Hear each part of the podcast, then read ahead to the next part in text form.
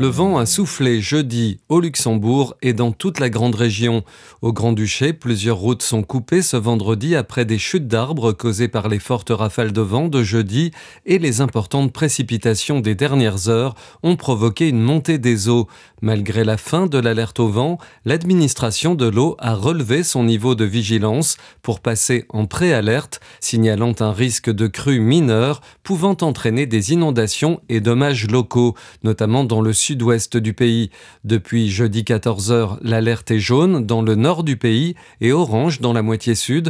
En raison de ces précipitations, la ville de Luxembourg a également annoncé la fermeture possible des parkings Place d'Argent et rue Platis.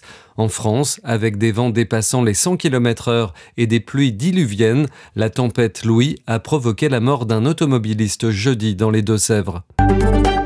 30 mois de prison pour un ancien Most Wanted au Luxembourg. Jeudi, au tribunal de Luxembourg, le verdict est tombé au procès de l'homme qui avait tiré dans les jambes d'un autre homme en 2020 à Remiche avant de fuir en Albanie.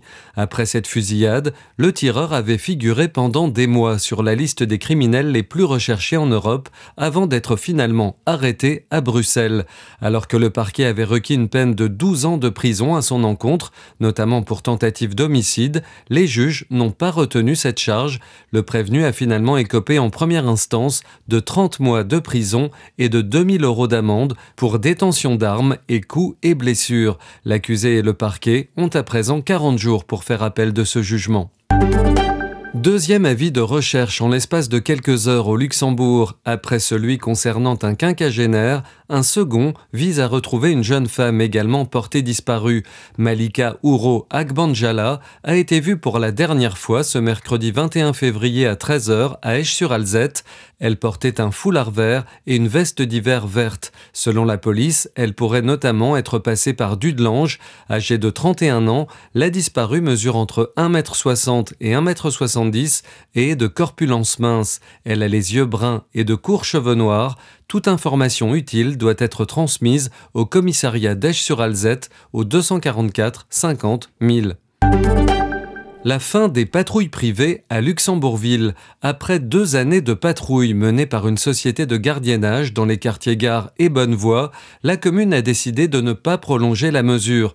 La bourgmestre de la capitale Lydie Polfer l'a annoncé lors du traditionnel City Breakfast. Le contrat arrive à échéance fin mars et il ne sera pas renouvelé.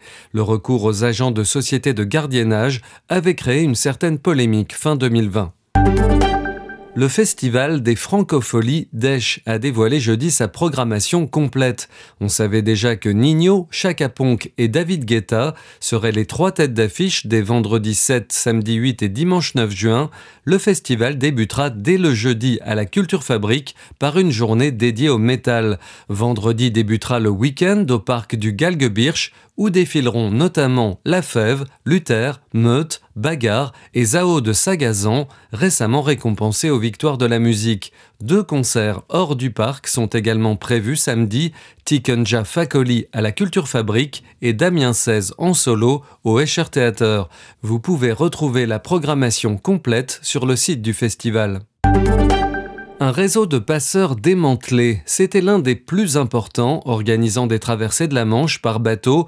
Il a été démantelé mercredi dans une vaste opération internationale, a annoncé Europol. 19 personnes ont été arrêtées en Allemagne dans ce coup de filet ayant impliqué les autorités françaises, belges et allemandes. L'investigation, qui a duré un an et demi, s'est concentrée sur un réseau irako-kurde soupçonné de faire passer clandestinement des migrants irréguliers du Moyen-Orient et d'Afrique de l'Est depuis la France vers le Royaume-Uni. Retrouvez toute l'info du Luxembourg et de la Grande Région sur rtlinfo.lu.